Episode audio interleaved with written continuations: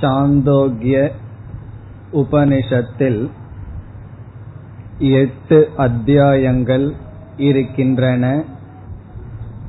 அதில் முதல் ஐந்து அத்தியாயங்களில் உபாசனைகள் கதைகள் அதன் மூலமாக பண்புகள் கூறப்பட்டுள்ளது என்று அவைகளினுடைய சாரத்தை நாம் பார்த்தோம்.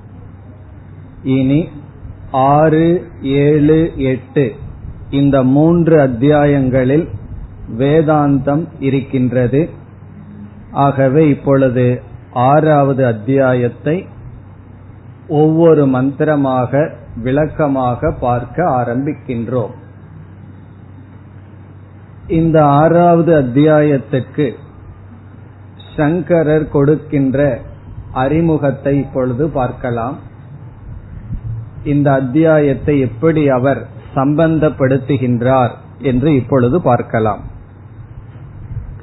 மூன்றாவது அத்தியாயத்தில் சர்வம் கழு இதம் பிரம்ம தஜ்ஜலான் இதி சாந்த உபாசீத என்ற ஒரு வாக்கியம் வந்துள்ளது. அதனுடைய விளக்கத்தையும் நாம் பார்த்தோம். சர்வம் கலு இதம் பிரம்ம. இதம் சர்வம் பிரம்ம. இவைகள் அனைத்தும் பிரம்ம. அந்த பிரம்மத்துக்கு கொடுக்கப்பட்ட பெயர் தஜ்ஜலான். அதனுடைய பொருள் உங்களுக்கு ஞாபகம் இருக்க வேண்டும். சிருஷ்டி ஸ்திதி லய காரணம். அந்த பிரம்மனுக்கு தஜ்ஜலான். இது என்று சாந்தக உபாசீத. மனதை அமைதிப்படுத்தியவனாக உபாசிக்க வேண்டும் என்று அங்கு கூறப்பட்டது. அந்த இடத்தில் தஜ்ஜலான் பிரம்மன் சிருஷ்டி ஸ்திதி லய காரணம் என்று கூறி தியானத்திற்காக இப்படிப்பட்ட பிரம்மத்தை தியானிக்க வேண்டும். என்று மட்டும் கூறப்பட்டது. சங்கரர் கூறுகின்றார் கதம் தஜ்ஜலான் எப்படி சிருஷ்டி ஸ்திதி லய கேதுவாக இருக்கின்றார்? அந்த ஈஸ்வரனுடைய தத்துவம் என்ன என்று இப்பொழுது நாம் நிர்ணயம் செய்ய வேண்டும். அந்த இடத்தில் விசாரம் இல்லை.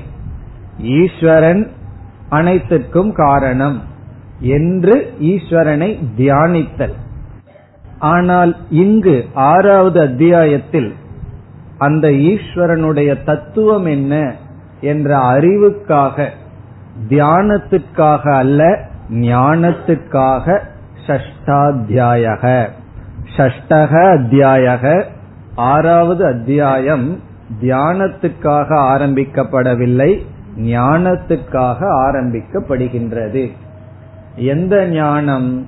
அந்த பிரம்ம ஞானம். அங்கு பிரம்ம என்ற வார்த்தை தான் பயன்படுத்தப்பட்டது. சர்வம் கழு இதம் பிரம்ம. இந்த பிரபஞ்சமும் பிரம்மனும் ஐக்கியப்படுத்தப்பட்டது. இவைகள் அனைத்தும் பிரம்ம. சிருஷ்டி ஸ்திதி லய காரணமாக இருக்கின்ற பிரம்ம என்று சொல்லப்பட்டது. ஆகவே அந்த பிரம்ம தத்துவத்தை நிர்ணயம் செய்ய இந்த அத்தியாயம் ஆரம்பிக்கப்படுகின்றது. இது முதல் சங்கதி. சங்கதி என்றால் கனெக்ஷன் முதல் சம்பந்தம்.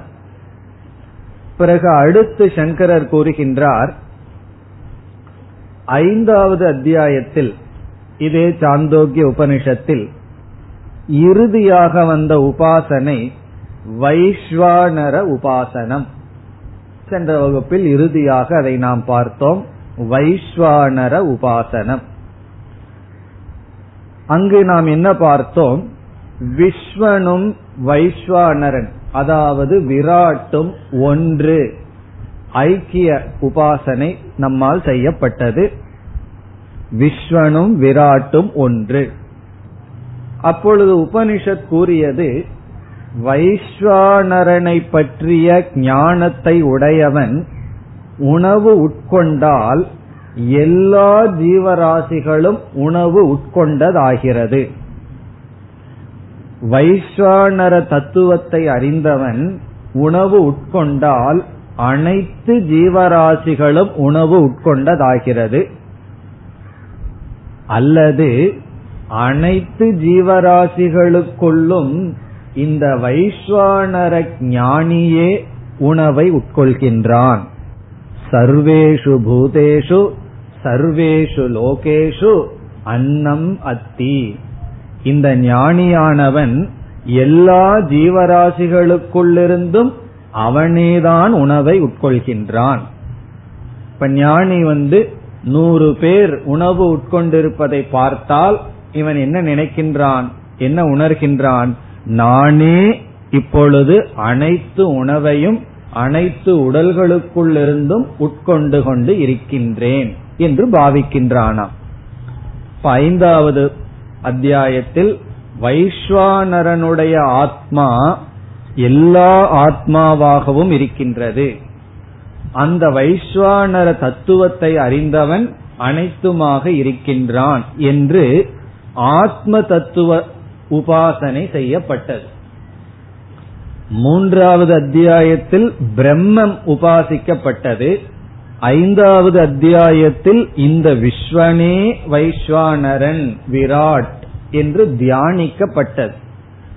ஆகவே மீண்டும் நமக்கு இங்கு சந்தேகம் வருகின்றது இந்த விஸ்வனுடைய தத்துவம் என்ன?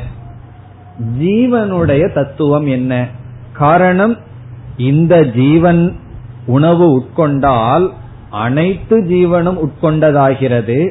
இந்த ஜீவனே அனைத்து உடலுக்குள்ளிருந்தும் உணவு உட்கொள்கின்றான் என்றால் இங்கு ஏதோ ஒரு ஏகத்துவம் நமக்கு தெரிகிறது. ஏகத்துவம் என்றால் இந்த ஜீவன் ஒருவன். ஆத்ம தத்துவம் ஏகமாக இருந்தாக வேண்டும். அப்பொழுதுதான் இது சம்பவிக்கும்.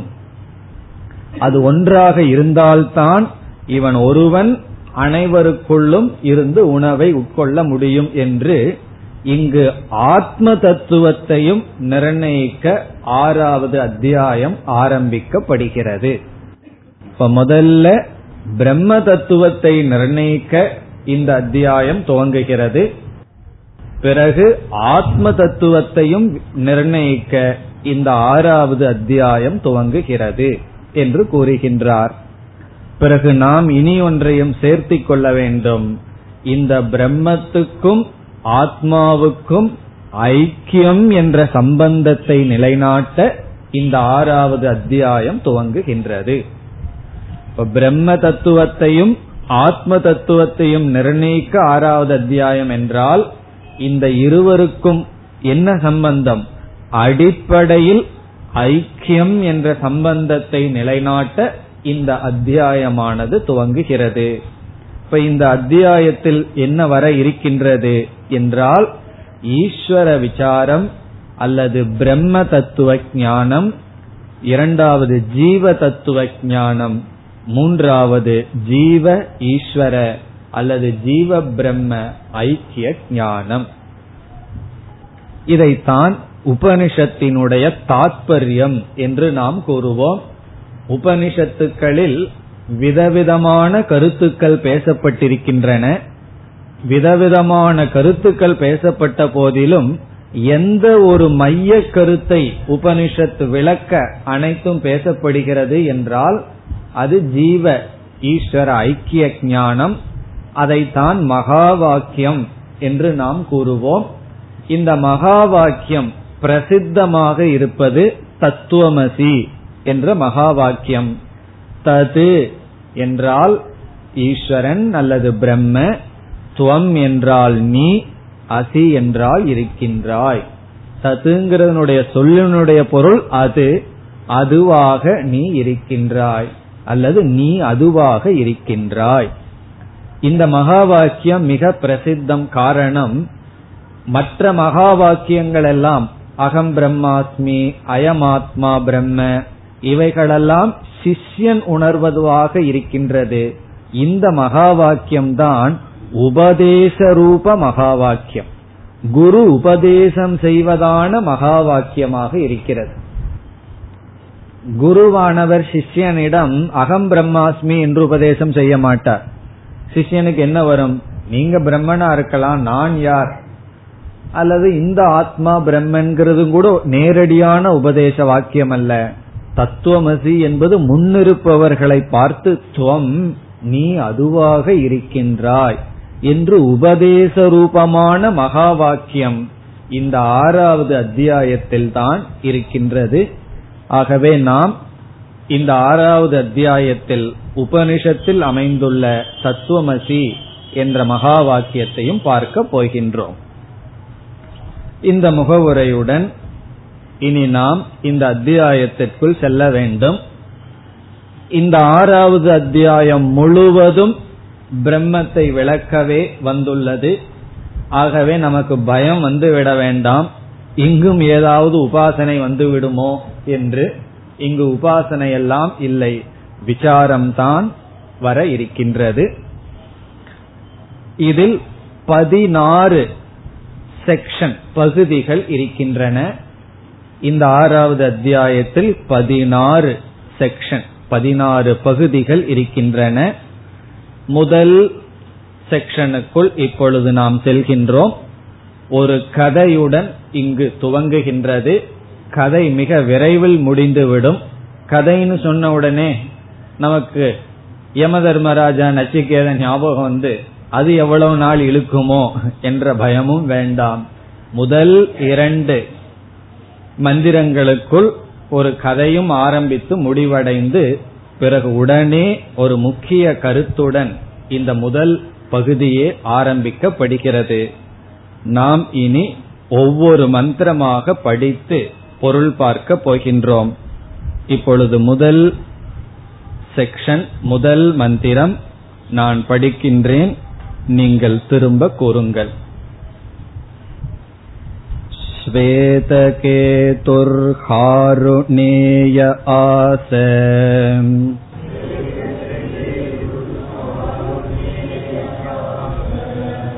तगुंह पितोवाच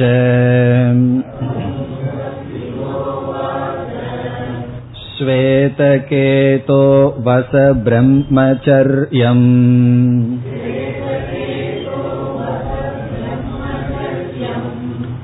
न वै सोम्य अस्मत्कुलीनः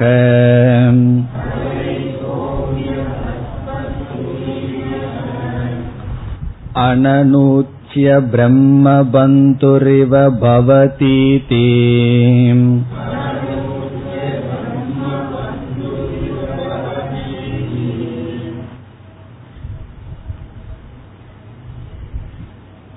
ஒரு கதையுடன் இங்கு ஆரம்பம்.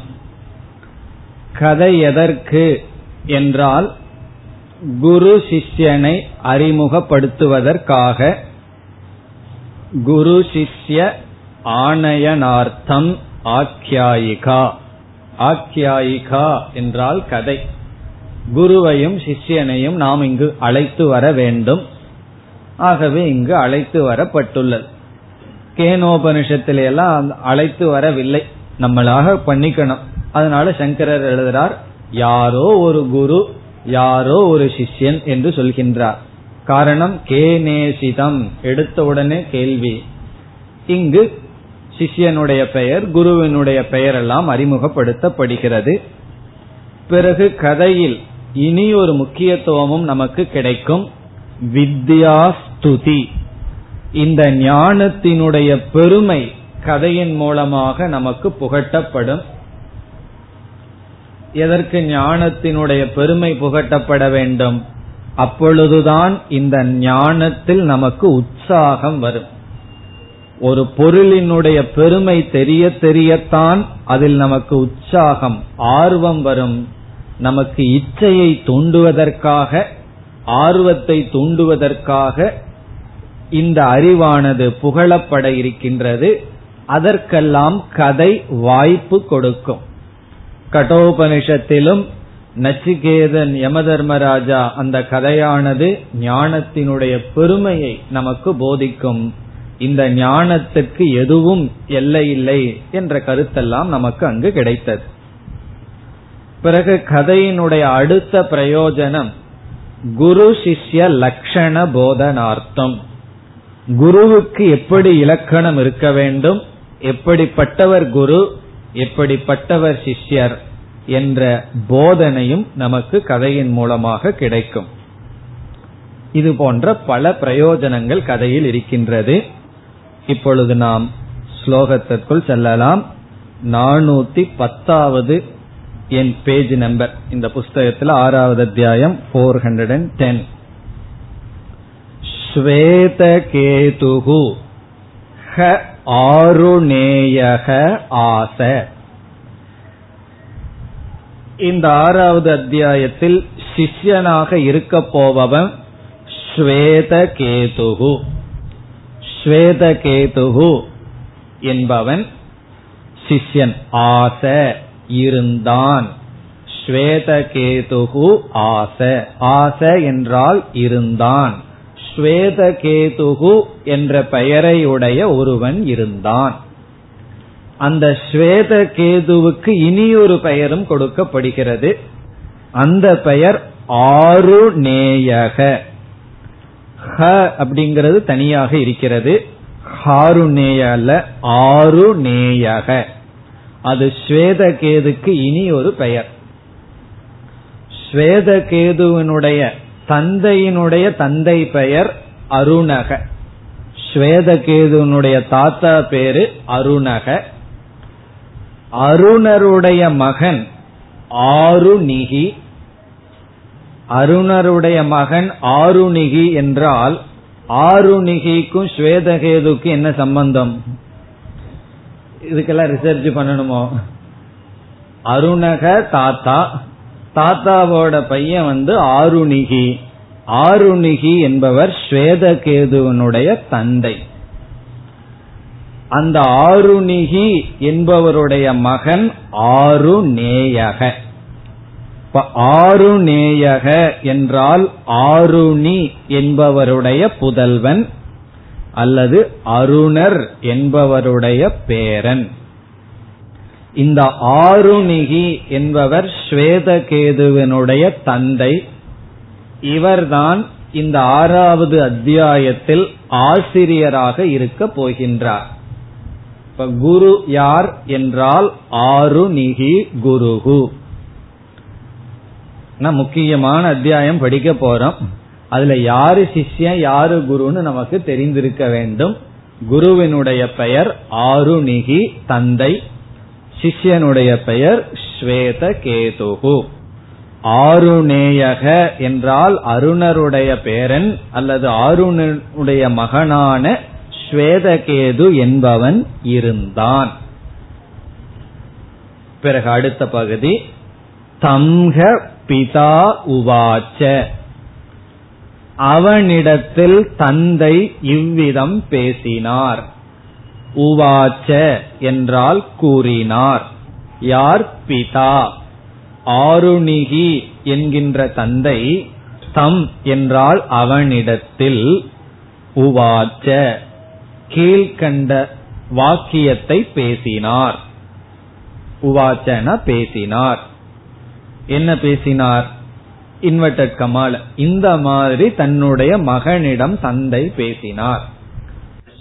என்ன பேசினார்? ஸ்வேதகேதோ என்று அழைக்கின்றார். ஸ்வேதகேதோ ஸ்வேதகேது ஸ்வேதகேதோ என்பது அழைப்பது. ஹே ஸ்வேதகேதோ வச பிரம்மச்சரியம் பிரம்மச்சரியம் வச என்றால் குருகுலத்துக்கு சென்று பிரம்மச்சாரியாக இருந்து சாஸ்திரத்தை படி என்று பொருள். வச என்றால் வாழ்வாயாக துவம் வச. நீ இப்படிப்பட்ட வாழ்க்கையை மேற்கொள். எப்படிப்பட்ட வாழ்க்கை? பிரம்மச்சரியம். பிரம்மச்சரியத்தை நீ மேற்கொள்ள வேண்டும். இங்கு பிரம்மச்சரியத்தை மேற்கொள்ள வேண்டும் என்றால் பிரம்மச்சரிய ஆசிரம விதியை நீ மேற்கொள்ள வேண்டும். அதனுடைய பொருள் இனி வீட்டில் இருக்காதே. குருகுலத்துக்கு சென்று நீ உன்னுடைய வேத அத்தியனத்தை ஆரம்பிக்க வேண்டும். இப்ப பிரம்மச்சரிய வச என்றால் பிரம்மச்சாரியா ஆசிரமத்தை நீ மேற்கொள்ள வேண்டும். உன்னுடைய குருவிடம் ஒரு குருகுலத்திற்கு சென்று அங்கு நீ முறைப்படி சாஸ்திரம் பயில வேண்டும். ஒரு கால் அந்த பையன் என்ன சொல்லுவான்? ஸ்கூலுக்கு போன்னு சொன்ன உடனே எல்லா குழந்தைகளும் என்ன பண்ணும்? உடனே அழுகத்தான் ஆரம்பிக்கும். போக மாட்டேன்னு சொல்லும். ஏன்னா வீட்டுல எப்பொழுதும் விளையாடி கொண்டே இருக்கலாம். உடனே இந்த ஸ்வேத கேதுவும் அந்த மாதிரி ஏதாவது பண்ணியிருப்பான். நான் போக மாட்டேன் வீடே ரொம்ப கம்ஃபர்டபுளா இருக்கே இப்படியே கழிச்சிடலாமே காலத்தை அப்படின்னு அவன் நினைத்திருப்பான். அல்லது அடம் பிடித்திருப்பான். ஆகவே குருவானவர் பிதா கூறுகின்றார் நம்முடைய குலத்தில் நம்முடைய பரம்பரையில் படிக்காதவர்கள் யாரும் இல்லை. ஆகவே நீ அந்த பரம்பரையை காப்பாற்ற வேண்டும். நம்முடைய பரம்பரையில எல்லாம் படித்தவங்களாகவே இருக்கிறார்கள். நம்முடைய தர்மம் என்ன என்றால் படித்தல். ஆகவே நீ சென்றுதான் ஆக வேண்டும் என்ற கருத்தை இவ்விதம் கூறுகின்றார். ஹே சோம்ய சோம்ய என்றால் பிரியமானவனே என்று அழைத்தல். சோம்ய பிரியமானவனே எனக்கு மகிழ்ச்சியை கொடுப்பவனே அன்பானவனே அஸ்மத் குளீனக அஸ்மத் என்றால் நம்முடைய குளீனக குலத்தை சேர்ந்தவர்கள். குலம்னா நம்முடைய பரம்பரையை சேர்ந்தவர்கள். அஸ்மத் குலீனக நம்முடைய பரம்பரையை சேர்ந்தவர்கள். அனநூச்சிய. அனூச்சிய என்றால் வேதமெல்லாம் படித்து. அனநூச்சிய என்றால் வேதத்தை படிக்காமல். சாஸ்திரம் படிக்காமல். வேத அத்தியனம் அர்த்தம் இவைகளையெல்லாம் படிக்காமல். அனநூச்சிய நம்முடைய குலத்தை சார்ந்தவர்கள் குலத்தில் இருப்பவர்கள் வேதத்தை படிக்காமல் பிரம்ம பந்துகு இவ பிரம்ம பந்துவாக முதல்ல ந வைங்கிற சொல்ல இருக்கு. நவை பவதி ஆனதில்லை. நம்முடைய குலத்தை சார்ந்தவர்கள் வேதத்தை படிக்காமல் பிரம்ம பந்துவாக ஆனதில்லை. பிரம்ம பந்துவாக அவர்கள் ஆகியது இல்லை. வேதத்தை படிக்காம பிரம்ம பந்துவாக ஆனது இல்லை. பிரம்ம பந்து என்றால் இங்கு பிரம்ம என்ற சொல்லுக்கு பிராமணன் என்று பொருள். பிராமணன் பிராமண ஜாதிக்கு இங்கு பிரம்ம. பந்து என்றால் உறவினன். பிராமண ஜாதிக்கு உறவினனாக ஆனதில்லை. இதனுடைய அர்த்தம் என்னவென்றால் நீ வேதம் படித்தால் பிராமணனாக இருப்பாய். நீ படிக்கவில்லை என்றால் பிராமணனுக்கு ஒரு பந்துவாக இருப்பாய். இது ஒரு விதமான இடியம். ஒருவனை கீழாக மோசமாக சொல்றது எப்படி என்றால் நீ பிரம்ம பந்து என்றால் வெறும் பெயருக்குத்தான் பிராமணனே தவிர பிராமணனாக உண்மையில் நீ இல்லை. நாம் கே வாஸ்தேனெல்லாம் சொல்வார்கள் அல்லவா? வெறும் பேச்சுக்காகத்தான். வெறும் வார்த்தைக்காக நீ பிராமணனா இருப்பாயே தவிர உண்மையான பிராமணனாக நீ இருப்பதில்லை.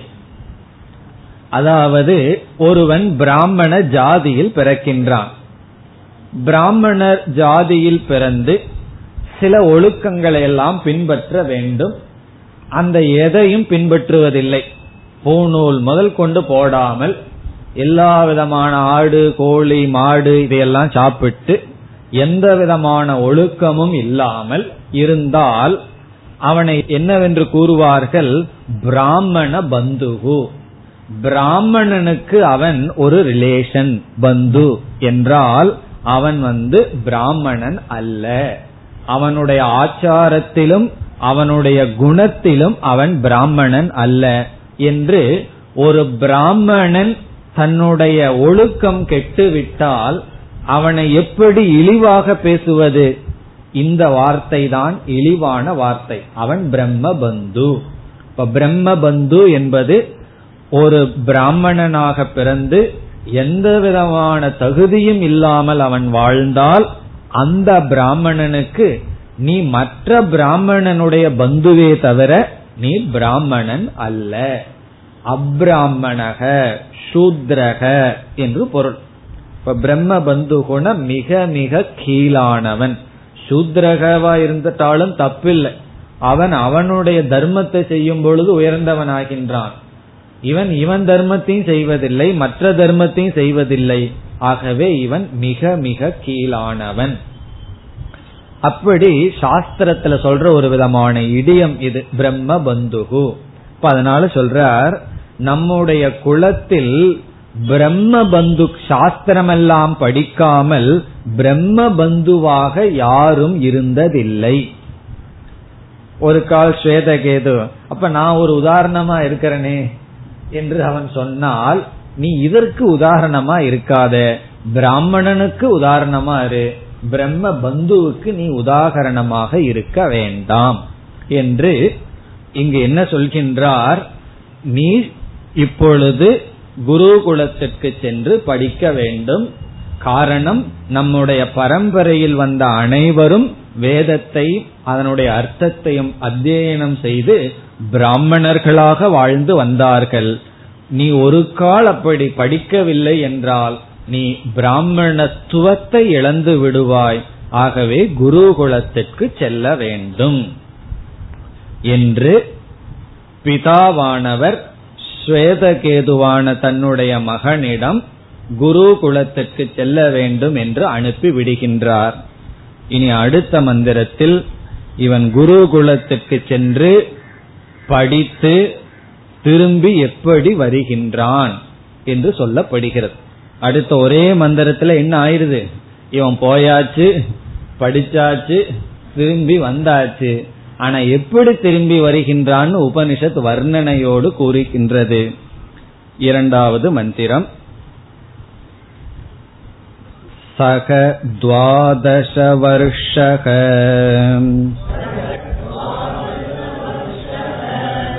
उपेत्य चतुर्विंशतिवर्षः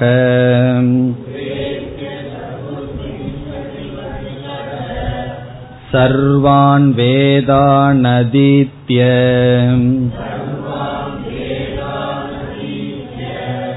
मकामना अनुचानमानी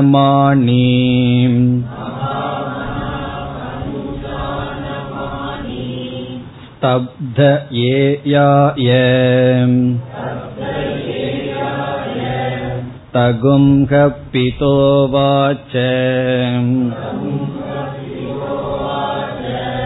श्वेतकेतो यन्नु सोम्य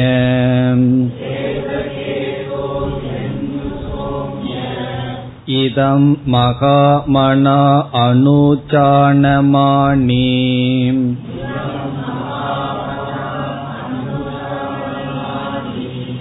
स्तब्धोऽसि उत तम् आदेशम् अप्राक्ष्यः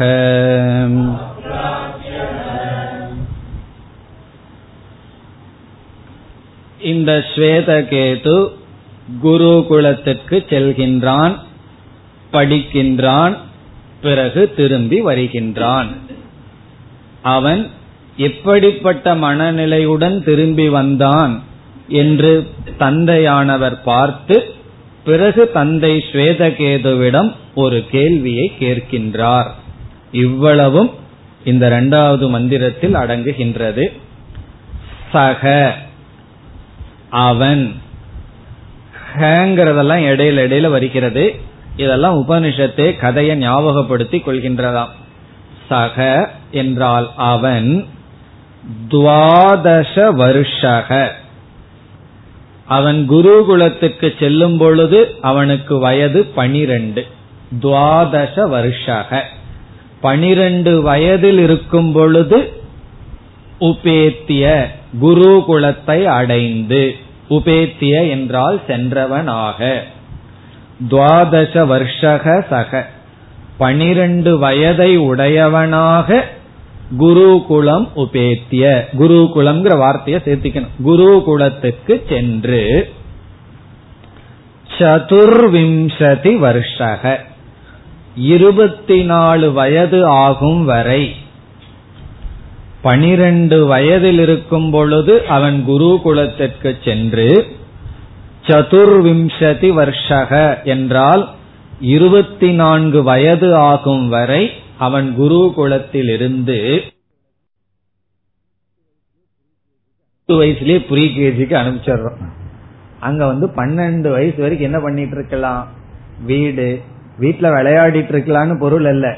வீட்டிலேயே சில ஒழுக்கங்கள் எல்லாம் சொல்லி கொடுக்கப்படும். முழுமையான படிப்பு வந்து பன்னெண்டு வயதில் ஆரம்பிக்கப்படும். அத்தியனம் வந்து பன்னெண்டு வயதில் ஆரம்பிக்கப்படும். பிறகு எவ்வளவு வருஷம் படிக்கணும்? சும்மா மூணு வருஷம் நாலு வருஷம் எல்லாம் கிடையாது. பன்னெண்டு வருஷம். சதுர்விம்சதி வருஷக. இந்த பன்னெண்டு வருஷம் என்ன படிச்சானா? சர்வான் வேதான் அதீத்திய. எல்லா வேதங்களையும் படித்தான். அதீத்தியன படித்தான். நாலு வேதத்தையும் படிச்சுட்டான். நான்கு வேதங்களையும் அதான் சர்வான் வேதான் ஒரு வேதம் இருக்கோ எஜுரோ சாமமோ கிடையாது. எல்லா வேதங்களையும் அவன் அதீத்திய. அது மட்டுமல்ல அந்த காலத்துல குருகுலம் எப்படி அமைந்திருந்தது என்றால் வெறும் அர்த்தமில்லாமல் வேதத்தை மட்டும் சொல்லிக் கொடுக்க மாட்டார்கள். வேதத்துக்குன்னு ஒரு காலம் இருக்கு. அந்த ஆறு மாசம் தான் வேதம். மீதி காலமெல்லாம் படிச்சதை ஞாபகப்படுத்திக்கிறதும் பிறகு வேத அங்கங்கள். ஜோதிஷம் குறிப்பா வியாக்கரணம் இவைகளெல்லாம் சொல்லிக் கொடுக்கப்படும். இலக்கணம் எல்லாம் சொல்லிக் கொடுக்கப்படும். அப்பொழுது என்ன ஆகும்னா வேத அங்கங்களும் படிப்பான் வேதமும் படிப்பான். திரும்பி வரும்பொழுது எல்லா வேதத்தையும் சொல்ல தெரியும் எல்லா வார்த்தைக்கும் இவனுக்கு அர்த்தமும் தெரியும். அர்த்தத்தோடு இவன் படித்திருப்பான். இவ்விதம் இவன் என்ன செய்தான்? எல்லா வேதத்தையும் படிச்சான். அதனுடைய அர்த்தத்தையும் படித்தான். இவ்வளவு தூரம் படித்ததனுடைய விளைவு என்ன ஆயிடுச்சு படிக்காம மண்டுவா இருந்திருந்தா வந்து வேற ஏதாவது வேலையை பண்ணிருக்கலாம் ஆனா இவன் ஒழுங்கா பன்னெண்டு வருஷம் வேதம் வேதாங்கம் அர்த்தத்தோட படித்து முடித்தவுடன் இவன் இப்படிப்பட்ட மனநிலையுடன் திரும்பி வந்தான். இங்கு மூன்று சொற்களில் அவனுடைய மனநிலை வர்ணிக்கப்படுகிறது. இதனுடைய சாரம் என்னன்னா கர்வத்தினுடைய உச்ச நிலையை அடைந்தான். இவ பன்னெண்டு வருஷம் படிச்சு திரும்பி வரும்போது பயங்கரமான கர்வத்தோட வர்றானா. அது வர்ணிக்கப்படுகின்றது. இப்படி கர்வத்தோட அவன் வீட்டுக்கு வருகின்றான். போகும்போது விளையாட்டு பையனா ஒரு பணிவோட போனா. திரும்பி வரும்போது தலையில அவ்வளவு வெயிட் வந்துடுதான். அப்படி கர்வத்தோட வந்தானா. எப்படி வந்தான் என்று இங்கு வர்ணிக்கப்படுகின்றது. முதல் சொல் மகாமனாகா. இதெல்லாம் அவனுடைய மனசை வர்ணிக்கின்ற சொல். மகாமனாகா என்றால் அகம் சர்வ ஜேஷ்டக எல்லோரை காட்டிலும் நான் மேலானவன். நான் தான் பெரியாள் அப்படின்னு மகாமனாக. என்ன மாதிரி ஆள் யாருமே இல்லை என்ற கர்வம். மகாமனாகா. அந்த மகாமனதோட வந்தானா? அனுச்சானமானி. அடுத்த சொல். அனுச்சானமானினா என்ன போல வேதத்தை சொல்றதுக்கு யாருமே கிடையாது என்கின்ற ஒரு கர்வம். அணுவச்சன சமர்த்தக. என்ன மாதிரி யாரும் வேதம் சொல்ல முடியாதுங்கிற ஒரு பெருமை. கர்வம். அணுச்சான மாணி அடுத்த சொல். ஸ்தப்தக. சப்தக என்றால் யாரையும் வணங்காமல் இருக்கின்ற கர்வம். தமிழ்ல அழகா சொல்லணும்னா வணங்காமுடி அப்படின்னு சொல்லலாம். வணங்காமுடியாக வந்தான். அப்ரணத சுவாவகன்னு சங்கர சொல்றார். அப்ரணத பிரணதம்னா வணங்குவது பெண்ட் ஆகிறது. அப்ரணத சுவாவகனா பணிவில்லாமல் பணிவெல்லாம் இவனுக்கு போயிடுது. ஸ்வபாவக ஏ யாய. வந்தான். வீட்டை அடைந்தான். இப்ப எப்படி மகாமனாக நான் தான் எனக்கு மேல வேற யாரும் கிடையாது. பிறகு அனுச்சானமான் என்ன மாதிரி யாரும் வேதம் சொல்ல முடியாது. நான் தான் டாப். பிறகு ஸ்தப்தக. நான் யாரையும் வணங்க மாட்டேன். காரணம் என்ன? வேதமே எனக்குள்ள போயாச்சு. என்கின்ற அகங்காரத்தினுடைய கர்வத்தினுடைய உச்ச நிலையை அடைந்து அவன் வந்தான். பிறகு இது அப்பா கவனிச்சார். பையன் இப்ப எப்படி இருக்கான்? எந்த லட்சணத்துல திரும்பி வந்திருக்கான்னு கவனித்து பையன்கிட்ட அப்பா ஒரு கேள்வியை கேக்குறார். அது அடுத்த பகுதி. தகும்ஹ பிதா உவாச்ச. தம் அவனிடம் பிதா உவாச்ச. தந்தையானவர் கீழ்கண்ட கேள்வியை கேட்டார். தம் அவனிடம்னா அந்த மகனிடம். ரொம்ப கர்வத்தோட இருக்கான். அவன் தலையிலேயே நடந்து வந்திருப்பான். அவ்வளவு கர்வத்தோட இருக்கான். அவனை பார்த்து அப்பா ஒரு கேள்வி கேட்கிறார். என்ன கேள்வி கேட்கிறார்? முதல்ல இப்படி நீ இருக்கின்றாயே இப்படி இருக்கின்ற ஸ்வேதகேதோ என்று ஸ்வேதகேதுவை தன்னுடைய தந்தை சொல்றார் உன்னுடைய நிலை என்னன்னு முதல்ல தந்தையும் வர்ணிக்கிறார். அதையே வர்ணிக்கிறார். ஏ ஸ்வேதகேதோ ஏ ஸ்வேதகேது சோமிய என்னும் இப்படி இருக்கிறையே. மீண்டும் இங்க சோமியன்னு அன்பா தான் சொல்ற அப்பாவுக்கு கோபம் வரல. இப்படி வந்திருக்கிறையாடா அப்படின்னு உடனே திட்ட ஆரம்பிச்சிடல. அல்லது குறை சொல்ல ஆரம்பிச்சிடல.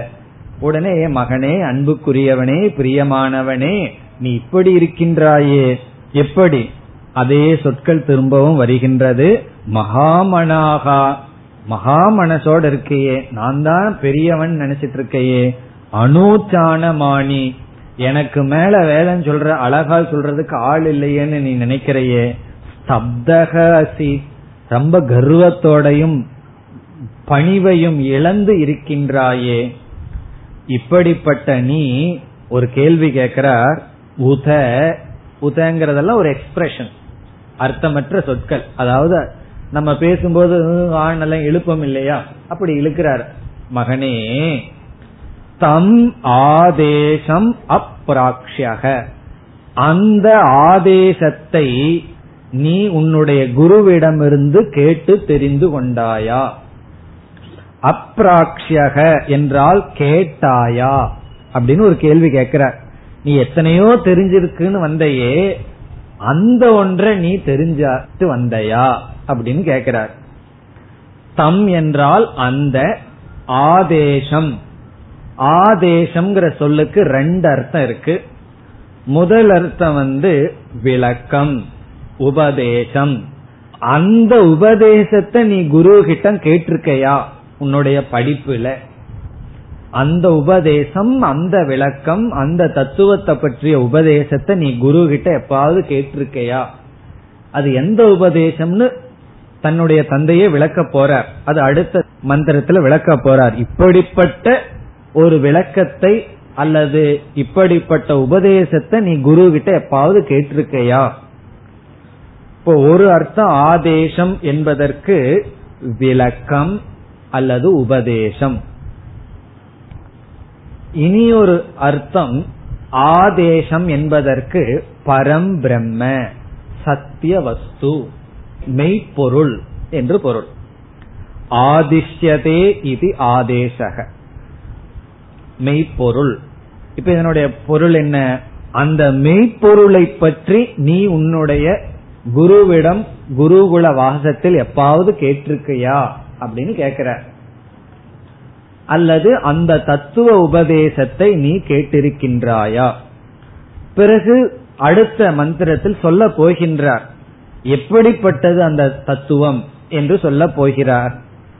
பிறகு இவன் என்ன சொல்ல போறான்? இப்படியெல்லாம் நான் கேட்டதில்லையே என்று சொல்ல போகின்றான். பிறகு அந்த உபதேசம் ஆரம்பிக்க போகின்றது. இப்ப தம் ஆதேசம் அப்ராக்ஷக. நீ இப்படி திரும்பி வந்திருக்க அப்படி ஒரு தத்துவத்தை நீ குருவிடம் கேட்டிருக்கின்றாயா? இப்ப இந்த இடத்தில் நமக்கு ஒரு சந்தேகம் வரலாம். வேதம் எல்லாம் படிச்சா பணிவு தானே வரணும் நல்ல குணம் தானே வரணும். பன்னெண்டு வருஷம் வேதம் படிச்சு அதனுடைய பிரயோஜனம் என்னன்னா கர்வம் வந்தது பிறகு வந்து வணங்குற புத்தி எல்லாம் போயிடுது இதுவா வரும். இப்ப நமக்கு என்ன என்ன வந்துடும் வேதத்து மேலேயே நம்பிக்கை இல்லாம போயிருமே என்றால் இப்ப இந்த இடத்துல இதுதான் இதுக்கு பேரு தான் உபனிஷத்துங்கிறது. தமிழ் சினிமா மாதிரி எல்லாம் கிடையாது. எது உண்மையோ அது அப்படியே சொல்றதுதான் உபனிஷத். அல்லது பெரியவர்கள். தமிழ் சினிமான்னு என்ன?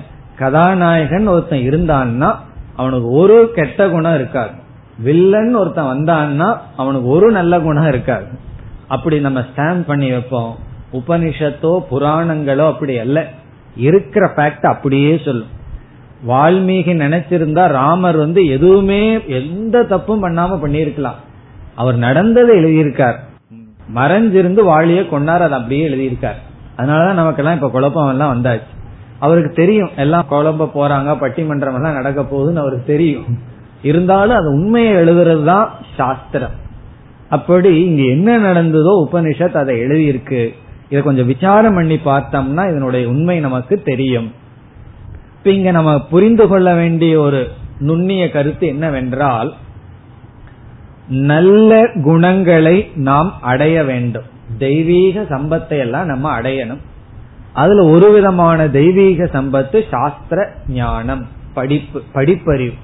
அது ஒரு விதமான குணம். இதுல என்ன நம்ம பார்க்கலாம் என்றால் ஒவ்வொரு நல்லதை அடைந்தாலும் முயற்சி செய்துதான் நல்லதை அடையணும். நல்லது வந்து முயற்சி இல்லாம வராது. கெட்டது வந்து முயற்சி இல்லாம வந்துடும் பேசாம இருந்தா கெட்டது உள்ள வந்துடும் நல்லதுக்கு முயற்சி செய்யணும். அப்படி முயற்சி செய்து நல்லதை அடையும் பொழுது முயற்சி இல்லாமல் சில கெட்டதும் நம்மோடு சேர்ந்து வரும்.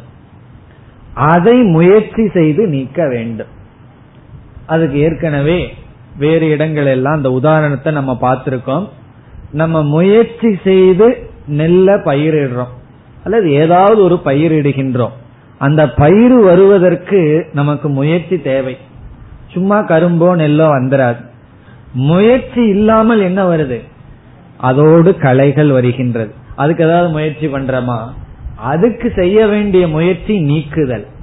அப்படி ஒவ்வொரு நல்ல குணத்திற்கு பின்னாடியும் அசுர சம்பத் அசுரன் சேர்ந்தே வருவான். யாருக்கும் ஒன்னும் கொடுக்க மாட்டேன் நானே சாப்பிடுவேங்கிறது ஒரு குணம். அது இருக்கக்கூடாது தானம் பண்ணி பழகுன்னு தானம்ங்கிறது ஒரு நல்ல குணம். அந்த தானத்தோட நான் தான கர்த்தாங்கிற கர்வமும் சேர்ந்து வரும். இப்போ ஒருவனுக்கு அந்த கர்வம் வந்திருக்குன்னாவே என்ன அர்த்தம்? அதோட நல்லது வந்திருக்குன்னு அர்த்தம். இப்ப ஸ்வேத கேதுவுக்கு இவ்வளவு கர்வம் வந்திருக்குதுங்கிறது எதை குறிக்குது? இவன் ஒழுங்கா படிச்சிருக்காங்கிறத குறிக்குது. ஆகவே கெட்டதிலிருந்து நல்லதை நம்ம பார்க்க முடியும். ஒரு மக்கா இருந்திருந்தான்னா என்ன பண்ணிருப்பான் இவனுக்கு இவ்வளவு கர்வமே வந்திருக்காது. அப்ப இந்த கர்வமே எதை குறிக்கின்றது? அவனிடம் இருக்கின்ற வித்வத்துவத்தை குறிக்கின்றது. ஒரு நாதேஸ்வர வித்வான் அல்லது கதா காலக்ஷேபம் பண்றவர் ரொம்ப கர்வமா இருக்காருன்னு என்ன அர்த்தம்? அவரிடம் விஷயம் இருக்குன்னு அர்த்தம். பிறகு யாரு கர்வமா இருக்க மாட்டார்கள்? ஒரு விஷயம் இல்லாதவர்களுக்கு கர்வமே வராது. கர்வம் வர்றதுக்கும் கூட குவாலிபிகேஷன் வேணும். தகுதி நமக்கு வேண்டாம். அப்ப ஸ்வேத கேதுவிடம் நம்ம என்ன பார்க்கணும்? ஒரு ஆங்கிள் அவனை திட்டலாம். நெகட்டிவ் ஆங்கிள் இனி ஒரு ஆங்கிள் பார்த்தோம்னா இவனுக்கு கர்வம் வர்ற அளவுக்கு விஷயமும் உள்ள போயிருக்கு. பிறகு இந்த விஷயம் கர்வத்தை கொடுக்குமேன்னா அது கொடுக்கும். பிறகு எந்த விஷயம் கர்வத்தை கொடுக்காது அதுதான் நம்ம பார்க்க போறோம். அதனாலதான் அப்பா கேக்குறார் உனக்கு வந்து கர்வம் வந்திருக்கு. அதனால உனக்கு இப்ப அடைஞ்ச வித்திய வந்து நமக்கு தெரிஞ்ச உபனிஷத்து வார்த்தையில சொன்ன என்னன்னு சொல்லலாம்? அபரா வித்யா உனக்கு அபரா வித்யா வந்து நல்லா வந்திருக்கு. அபரா வித்யான்னு என்ன? மோக்ஷத்தை தவிர மோக்ஷத்தை கொடுக்கிற ஞானத்தை தவிர மீது எல்லா ஞானமும் கீழான ஞானம். அபரா வித்யா அதை நீ ஒழுங்கா அடைஞ்சிருக்க அதுல சந்தேகம் இல்லை பராவித்யா உன்னிடத்தில் இல்லை.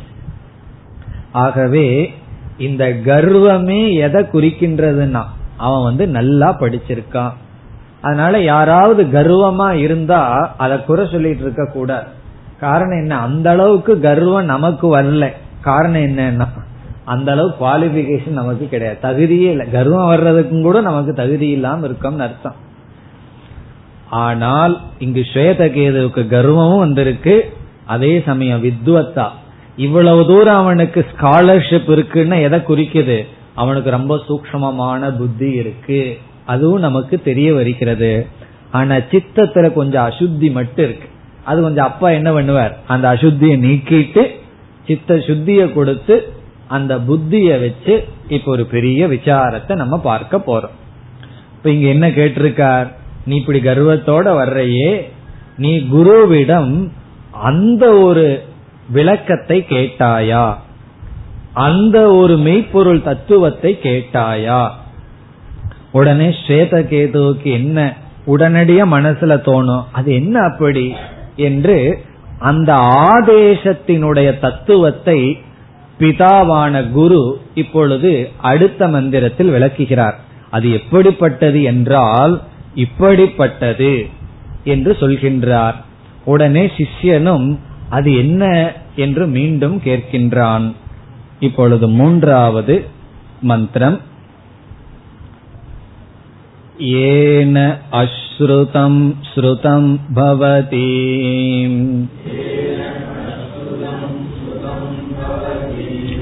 अमतं मतम् अविज्ञातं विज्ञातमिति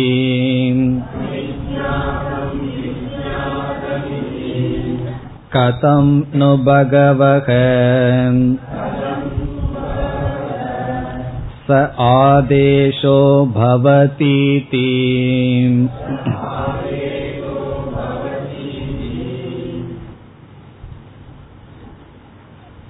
சிஷ்யனிடம் அதாவது ஸ்வேதகேதுவிடம் இப்பொழுது சிஷ்யன் ஆகல. இப்ப உன்ன மகனாவே தான் இருக்கான். இன்னும் கொஞ்சம் நேரம் ஆயித்தான் அவன் சிஷ்யனா மாறுவான்.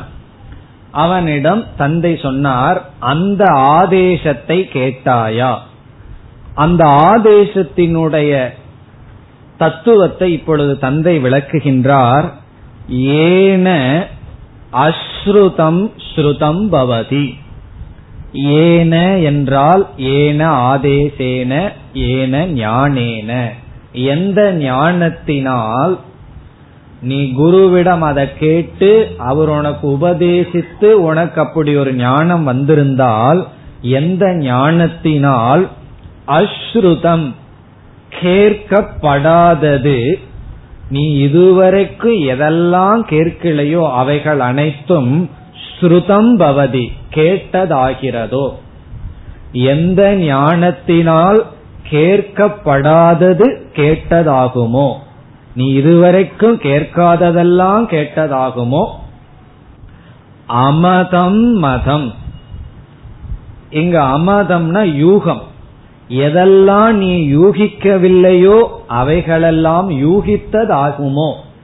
எந்த ஒரு ஞானத்தை அடைந்தால் எந்த ஒரு அறிவினால் கேட்கப்படாத அனைத்தும் கேட்கப்பட்டதாகுமோ இங்கு மதம் என்றால் தர்க்கிதம்.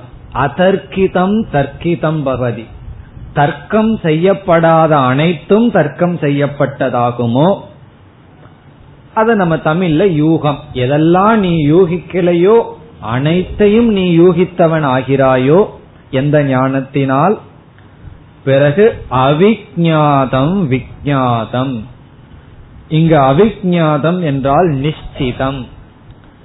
நிச்சிதம். நிச்சிதம்னா தீர்மானம். தீர்மானிக்கப்படாதது தீர்மானிக்கப்பட்டதாகிறதோ. அனிஷ்டிதம் நிச்சிதம் பவதி. அறியாதது அறிந்ததாகிறதோ. இது. இதி ஏவம் ஆதேசக பவதி என்று பொருள். இவ்விதம் அந்த தத்துவம் இருக்கின்றது அந்த விளக்கம் அந்த ஞானம் இருக்கிறது. இதுவரை தந்தை பேசுவது. இதனுடைய சாரம் என்ன என்றால் எந்த ஒரு ஞானத்தினால் பார்க்கப்படாத அனைத்தும் பார்த்ததாகுமோ எந்த ஒரு ஞானத்தை அடைந்தால் கேட்கப்படாத அனைத்தும் கேட்டதாகுமோ? எந்த ஒரு ஞானத்தை அடைந்தால் சுருக்கமா சொன்னா தெரியாதது அனைத்தும் தெரிந்ததாகிறதோ. அதுதான் ஆதேசம். இப்போ குரு கிட்ட இப்படி ஒரு ஞானத்தை கேட்டையான்னு கேக்குறார் என்ன ஞானம்னா எந்த ஞானத்தை நீ அடைஞ்சா எதெல்லாம் உனக்கு தெரியலையோ அதெல்லாம் தெரிஞ்சதாகுமோ? எதெல்லாம் நீ கேட்கலையோ அதெல்லாம் கேட்டதாகுமோ? எதெல்லாம் நீ பார்க்கலையோ அதெல்லாம் பார்த்ததாகுமோ அப்படிப்பட்ட ஒரு அறிவை நீ குருவிடம் கேட்டாயா? என்பது இங்கு பிதா தன்னுடைய மகனை பார்த்து கேட்கிறார். பிறகு பையன் கேட்கிறான் அது எப்படி அப்படி ஒன்னு இருக்கா? அது என்ன அது? என்று கேட்கின்றான் அடுத்த பகுதியில. கதம்னு பகவக. பகவக என்பது இங்கு தன்னுடைய தந்தையை அழைக்கின்றான். பகவானே ஹே பகவக பகவன் பகவானே இறைவா அப்படின்னு அர்த்தம். இதுக்கு தமிழ்ல டிரான்ஸ்லேஷன் பண்ணோம்னா இறைவனே கடவுளே மேலானவரே. சில பேர் அவங்க அப்பாவையும் கூப்பிடுறதெல்லாம் நம்ம பாக்கிறோம் ஒவ்வொரு மாதிரி கூப்பிடுவார்கள். இவன் வந்து மரியாதையோட ஒரு தெய்வத்தை கூப்பிடுற மாதிரி தந்தையே பகவக கதம்னு சக ஆதேசக பவதி. எப்படி இது நடைபெறும்? கதம்னா எந்த விதத்துல எந்த மாதிரி இந்த ஆதேசம் இந்த தத்துவ ஞானம் இருக்க முடியும் என்று கேட்கின்றான். இவனுக்கு ஒண்ணுமே புரியல. இப்படி உன்னை கேட்டையான்னா இப்படி ஒன்னு இருக்குன்னு தெரிஞ்சா தானே கேட்கறதுக்கு இவனுக்கு. இப்ப இப்படி ஒரு தத்துவத்தை கேட்டையா என்றால் இந்த தத்துவம் தான் எப்படி இருக்கும். கதம் எப்படி ஆதேசக பவதி? இந்த தத்துவம் இந்த ஞானம் எந்த விதத்தில் அமைந்துள்ளது? இது என்று ஸ்வேதகேது கேட்டான். இப்ப இதனுடைய சாரம் என்ன என்றால் இங்கு குருவாக வரப்போகின்ற தந்தை ஏக விஜானேன சர்வ விஜானம் ஏக விஜானேன சர்வ விஜானம்ங்கிறது தான் இந்த ஆறாவது அத்தியாயத்தினுடைய ஆரம்பம். இதுதான் அடித்தளம். இதத்தான் நம்ம மனசுல பதிய வைக்கணும். ஏக விஜானேன சர்வ விஜானம் அதான் கேள்வி. ஏக விஜானேன சர்வ விஜானம்னா என்ன? எல்லாத்துக்கும் உங்களுக்கு அர்த்தம் புரிஞ்சிருக்கும். சமஸ்கிருதமே தெரியாம. ஏக விஜானேன ஒன்றை அறிவதனால் அனைத்தையும் அறிவது. ஒன்ன தெரிஞ்சிட்டாவே எல்லாத்தையும் தெரிஞ்சதாகிறது. அப்படிப்பட்ட அறிவை நீ கேட்டாயா? எந்த ஒன்றை அறிந்தால் அனைத்தையும் அறிந்ததாகிறதோ அப்படிப்பட்ட அறிவை உன்னுடைய குருவிடமிருந்து கேட்டாயா? இதுதான் அப்பா வந்து கேக்கிறது. எந்த ஒன்றை அறிந்தால் அனைத்தையும் அறிந்ததாகுமோ அந்த ஒரு தத்துவத்தை நீ கேட்டாயா? அதத்தான் இந்த மாதிரி சொல்றார். எந்த ஞானத்தினால் கேட்கப்படாதது அனைத்தும் கேட்கப்பட்டதாகுமோ? எந்த ஞானத்தினால் யூகிக்காதது அனைத்தும் யூகித்ததாகிறதோ எந்த ஞானத்தினால் அறியப்படாதது அனைத்தும் நிச்சயம் செய்யப்படாதது அனைத்தும் நிச்சயம் செய்யப்படுமோ? இதுதான் கேள்வி. அதாவது ஒன்றினுடைய ஞானத்தினால் அனைத்தும் அறிந்ததாகுமோ? அந்த ஒன்றினுடைய ஞானத்தை நீ கேட்டாயா? என்பது கேள்வி. பிறகு அதை கேட்ட ஸ்வேதகேது இது எப்படி என்று எனக்கு விளங்கவில்லையே என்று சொல்கின்றான். ஆகவே தந்தையானவர் அடுத்த பகுதியில் இதை விளக்குகின்றார். ஆறாவது மந்திரம் வரை நான்கு ஐந்து ஆறு. இந்த மூன்று மந்திரத்தில் மூன்று உதாகரணங்களை கொடுத்து இந்த ஆதேசம் எப்படிப்பட்டது என்று விளக்குகின்றார். இப்ப இனி வர்ற மூன்று மந்திரங்கள் மிக முக்கியமானது. இதுலதான் இங்க வந்து பவுண்டேஷன் போடப்படுகின்றது. அதுல வந்து இவர் என்ன சொல்றார்? எப்படி என்று உதாகரணம் மூலமாக விளக்குகின்றார். அதாவது எந்த ஒரு அறிவை அடைவதற்கு முன் நாம பல ஸ்டேஜ கடந்து போவோம். அந்த ஸ்டேஜ வந்து நான்காக நாம் கூறலாம். ஒரு அறிவு இருக்கு. அந்த அறிவுல கடைசியா நிக்கிறதுக்கு முன்னாடி நான்கு ஸ்டேஜ நம்ம புத்தி கடந்து போகணும். ஃபர்ஸ்ட் ஸ்டேஜ் வந்து சம்சயக சந்தேகம். ஏதாவது ஒன்ன நம்ம சொன்னோம்னா முதல்ல புத்திக்கு வர்றது அது எப்படி? அதுல சந்தேகப்படுறது தான் புத்தியினுடைய ஃபர்ஸ்ட் ஸ்டேஜ் நம்ம ஏதாவது ஒரு உதாரணத்தை எடுத்துக்குவோம். இப்ப என்ன உதாரணத்தை எடுத்துக்குவோம்? இதே உதாரணத்தை எடுத்துக்கலாம். ஒன்றை தெரிந்தால் அனைத்தும் தெரிந்ததாகிறது. இப்படி ஒரு அறிவு இருக்குன்னு சொல்றோம். உடனே புத்தி என்ன சொல்லும்? சந்தேகப்படும். அது எப்படி? ஒன்ன தெரிஞ்சிட்டா எல்லாம் தெரிஞ்சுக்கிற அறிவு இருக்கும். இப்ப ஃபர்ஸ்ட் வந்து சந்தேகம். அல்லது ஜெகன் மித்யா பிரம்ம சத்தியம் அப்படின்னு சொல்றோம். ஃபர்ஸ்ட் என்ன ஆகும் சந்தேகம் தான் வரும். அது எப்படி? இந்த உலகம் மித்தியாவாகும். நான் நம்ப மாட்டேன். இப்ப ஏதாவது ஒரு அறிவு அல்லது புஸ்தகத்தில் ஒரு விஷயத்தை படிக்கிறோம். ஃபர்ஸ்ட் புத்தி வந்து சந்தேகப்படும். அது ஃபர்ஸ்ட் ஸ்டேஜ் பிறகு சந்தேகத்திலிருந்து புத்தி அடுத்த ஸ்டேஜ் வந்து சம்பாவனா. சம்சயக டு சம்பாவனா. சம்பாவனா என்றால் இருக்கலாம். அப்படி இல்லாமல் இருக்க வாய்ப்பில்லை. சான்ஸ் இருக்கு. இருக்கலாம். Maybe first no second maybe இப்படித்தான் நம்ம புத்தி ப்ராசஸ் ஆகும். எந்த விஷயத்திலும். எடுத்த உடனே எஸ்ன்னு சொல்லிட மாட்டோம். ஃபர்ஸ்ட் நோன்னு சொல்லுவோம்.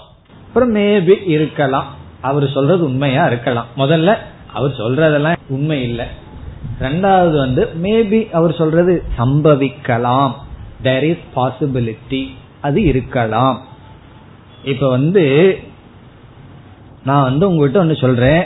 ஒருவர் முப்பத்தாறு இட்லி சாப்பிட்டாரு நான் பார்த்தேன் அப்படின்னு சொல்றேன். உடனே நீங்க அதெல்லாம் கிடையாது அப்படின்னு சொல்கிறீர்கள். அப்புறம் வந்து வேறொருவர் முப்பது இட்லி சாப்பிட்றத நீங்களே பார்க்கிறீர்கள். ஓகே நீங்க சொல்றது உண்மையா இருக்கலாம் சம்பாவனா. ஃபர்ஸ்ட் வந்து அது எப்படி? அதுக்கப்புறம் சம்பாவனா. ஓ இட் இஸ் பாசிபிள் நான் ட்ரெயின்ல போகும்போது ஒரு முறை எனக்கு முன்னாடி ஒருவர் வந்து ஒரு பெரிய பொட்டணத்தை எடுத்து வச்சார். ஃபர்ஸ்ட் எனக்கு சம்சயாக. இவ்வளவு ஒரு ஆள்னால சாப்பிட முடியுமா? அவர் சாப்பிட்றத பார்த்த உடனே டெவலப்மெண்ட் சம்பாவனை பாசிபிள் அப்புறம் இனி ஒன்னு நடந்தது அதே போல இனி ஒன்னு எடுத்து வச்சு சாப்பிட்டாரு. ஃபர்ஸ்ட் வந்து ஒரு பார்த்த உடனே என்னால நம்ப முடியல. நடந்ததை சொல்றேன். நம்பவே முடியல. இவ்வளவு ஒருத்தர் சாப்பிட முடியுமா? உண்மையிலேயே வேடிக்கை பார்க்க கூடாது. யாரு எவ்வளவு சாப்பிடுறாங்கன்னு. ஆனா என்ன பண்றது? கண்ணு முன்னாடி உட்கார்ந்துட்டு இருந்தாரு. எதிர்த்த சீட்டு. அவ்வளவு பெரிய சாப்பாட்டை பார்த்த உடனே சம்சயக அப்புறம் சம்பாவனா ஓகே இட் இஸ் பாசிபிள் சாப்பிடுற விதத்தை பார்க்கும்போது தேர்ட் ஸ்டேஜ் வந்து நிச்சய எஸ் இட் இஸ் பாசிபிள் அந்த இலை காலியான உடனே எஸ் இட் இஸ் பாசிபிள் ஆமா இது சரிதான். இதுதான் ஞானம். நிச்சயக. போர்த் ஸ்டேஜ் வந்து நிஷ்டா. அந்த ஞானத்தில் நிலை பெறுதல். இப்ப சம்சயக சம்பாவனா நிச்சயக நிஷ்டா. யாராவது ஒரு வாக்கியத்தை சொன்ன உடனே நிஷ்டையெல்லாம் வந்துடாது முதல்ல சந்தேகம் வரும். தப்பே கிடையாது. சந்தேகம் வருதுனாவே அந்த வாக்கியத்தை கேட்டிருக்கோம்னு அர்த்தம். அந்த வாக்கியம் உள்ள போனா உடனே சந்தேகம் வரும். அடுத்தது வந்து ஓகே பாசிபிள்ங்கிற அளவு புத்தி கொஞ்சம் பக்குவம் அடையும். ஒரு ரைட்டு தான் நிச்சயம். அதற்கப்புறம் தான் நிஷ்டா. இனி அடுத்த பகுதியில சம்பாவனையை கொடுக்கிறார். இப்படி ஒரு ஞானம் பாசிபிள் சம்சயம் டு சம்பாவனை தான் அடுத்த பகுதியில் வருகின்றது. பிதா என்ன பண்றார்? எந்த ஒன்றை அறிந்தால் அனைத்தையும் அறிந்ததாகுமோ? இதுல சந்தேகம் வேண்டாம் சில உதாரணங்களை கொடுத்து இட் இஸ் பாசிபிள் அப்படின்னு சொல்ல போகின்றார். அடுத்த வகுப்பில் பார்ப்போம்.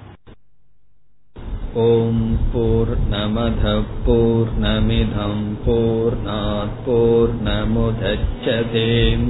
पूर्णस्य पूर्णमादाय पूर्णमेवावशिष्यते